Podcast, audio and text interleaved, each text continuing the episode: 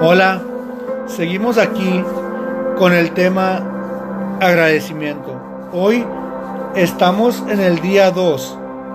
Recuerden que serían 5 días de este tema. Hay otras razones por las cuales debemos agradecer y bendecir al Señor.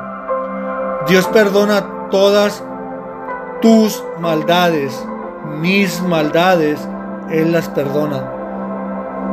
Nos dice el versículo, ninguna persona en esta tierra puede decir que está exento de hacer alguna maldad, aun cuando no queremos hacerlo.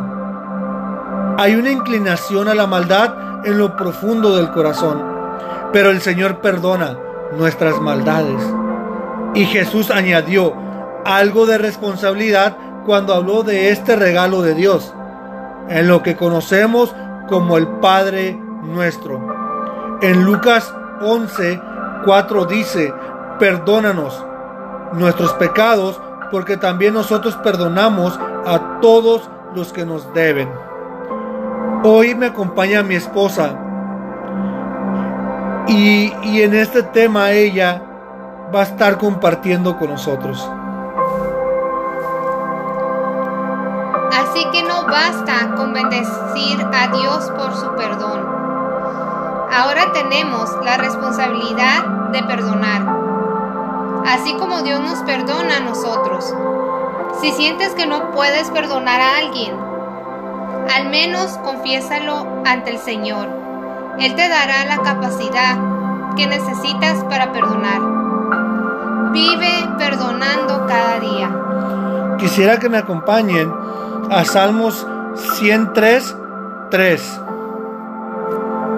Y dice, Dios perdona todos mis pecados y sana todas mis enfermedades. Yo quiero hacer algo hoy donde dice y sana todas mis enfermedades. Creamos, creamos que Él lo puede hacer porque Él puede. Él sanó a mi esposa de varias enfermedades. Él nos limpió de todo pecado que traíamos. Dios los bendiga. Y yo les quiero decir algo. No hay nada mejor que ser cristiano.